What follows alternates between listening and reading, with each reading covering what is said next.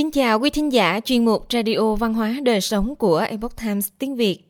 Hôm nay, chúng tôi hân hạnh gửi đến quý thính giả bài viết của tác giả Angelica Rees có nhan đề Nguồn gốc và ý nghĩa của câu tục ngữ phòng bệnh hơn chữa bệnh. Bài viết được dịch giả Nam Anh chuyển ngữ từ bản gốc trên The Epoch Times. Mời quý vị cùng lắng nghe. Ngài Benjamin Franklin đã rất coi trọng câu tục ngữ cổ xưa, vốn được vận dụng trong nhiều lĩnh vực của đời sống này. Phòng bệnh hơn chữa bệnh là một trong những câu tục ngữ mà nhiều người chỉ hiểu được một nửa ý nghĩa của nó. Câu chuyện đằng sau câu tục ngữ này và khả năng vận dụng đa dạng của nó trong nhiều tình huống khá thú vị. Theo tôi thấy, tục ngữ là một loại nghệ thuật đang lụi tàn. Trong một vài trường hợp, những thế hệ đi trước của chúng ta đã bảo tồn các câu tục ngữ trong một hoặc hai nghìn năm. Các câu tục ngữ chứa đựng rất nhiều trí tuệ, giúp định hướng cuộc sống của chúng ta. Một số người cảm thấy chỉ có lời răng trong kinh thánh mới làm được việc đó. Vâng, đúng vậy. Tuy nhiên, có điều tốt là nhiều câu tục ngữ bắt nguồn từ kinh thánh. Các câu tục ngữ thể hiện chân lý xúc tích và được sử dụng trong ngôn ngữ giao tiếp hàng ngày – đó là cách giữ gìn những chân lý trong tư tưởng và lời nói của chúng ta. Và đặc biệt là cách để giáo dục thế hệ kế tiếp. Vì thế, từ góc nhìn ấy, những câu tục ngữ đáng để chúng ta suy ngẫm và sử dụng. Nếu không, tục ngữ có thể bị mai một cùng với rất nhiều báu vật khác của nền văn hóa chúng ta. Và giờ đây, chúng ta hãy cùng tìm hiểu câu chuyện đằng sau câu tục ngữ, phòng bệnh hơn chữa bệnh này. Câu tục ngữ có nguồn gốc từ vị tổ phụ lộc quốc Benjamin Franklin và lá thư ẩn danh mà ngài đã gửi cho một tờ báo. Mặc dù lúc đầu lá thư được ký tên đơn giản AA, nhưng cuối cùng người ta cũng phát hiện đó là lá thư của ngài Franklin. Vào năm 1733, ngài Franklin lúc đó sống ở thành phố Philadelphia, đã ghé thăm thành phố Boston và bị ấn tượng bởi một trong những đặc điểm nổi bật của thành phố này – phòng chống hỏa hoạn. Vì thế, nguồn gốc ban đầu sử dụng câu tục ngữ này không liên quan đến việc phòng bệnh tật, mà là về phòng chống hỏa hoạn. Franklin là một người cẩn trọng, ông luôn mong muốn những điều tốt nhất cho thành phố nơi mình cư trú. Ông quan sát thấy những phương pháp phòng chống hỏa hoạn mà thành phố Boston phát triển và hy vọng rằng thành phố Philadelphia có thể làm được điều tương tự. Vì thế, ông đã viết thư cho tờ báo The Pennsylvania Gazette do mình sở hữu. The Pennsylvania Gazette là một trong những tờ báo nổi trội nhất lúc bấy giờ, được ngài Franklin và một cổ đông khác mua lại khi tờ báo gặp đình trệ. Họ đã làm cho tờ báo phát triển thành công.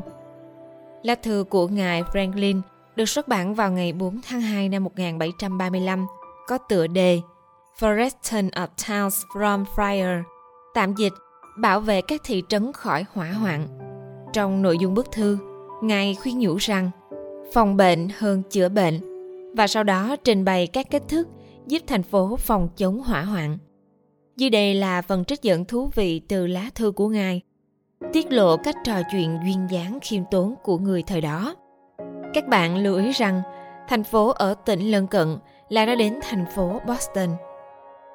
Về cách thức của chúng ta trong việc cứu hỏa, chúng ta không muốn nhúng tay vào làm và có tinh thần thiện chí, mà chúng ta dường như mong muốn đưa ra những mệnh lệnh và phương thức. Do đó, tôi tin tưởng rằng không còn cách nào tốt hơn là chúng ta nên học theo tấm gương của thành phố lân cận. Theo nguồn thông tin tôi biết được, họ có một câu lạc bộ hoặc hội những người thanh niên năng động vận hành một xe cứu hỏa, ứng phó với tất cả các vụ hỏa hoạn bất cứ khi nào xảy ra và vận hành xe cứu hỏa mỗi quý một lần để kiểm tra xem xe còn hoạt động tốt không. Một số người đặc biệt danh cho Franklin là nhà sáng lập phòng cháy chữa cháy vì đề xuất của ông đã dẫn đến việc thành lập một công ty cứu hỏa có tên là Philadelphia Union Fire. Công ty này đã trở thành tiêu chuẩn cho tổ chức cứu hỏa tình nguyện. Vậy là thêm một lý do nữa để chúng ta cảm ơn vị tổ phụ lập quốc này và tất nhiên, chúng ta cũng tri ân những người lính cứu hỏa, sẵn lòng bảo vệ chúng ta bất cứ nơi nào đang sinh sống. Khi nghĩ về việc dự phòng có vai trò như thế nào trong cuộc sống của chúng ta, tất nhiên có liên quan đến phòng chống hỏa hoạn. Cách sử dụng từ chữa trị trong câu tục ngữ này là một cách tự nhiên gợi nhớ đến bệnh tật. Giống như việc kiểm tra sức khỏe định kỳ hàng năm với bác sĩ của bạn. Nhưng phòng chống cũng liên quan đến nhiều lĩnh vực khác của đời sống.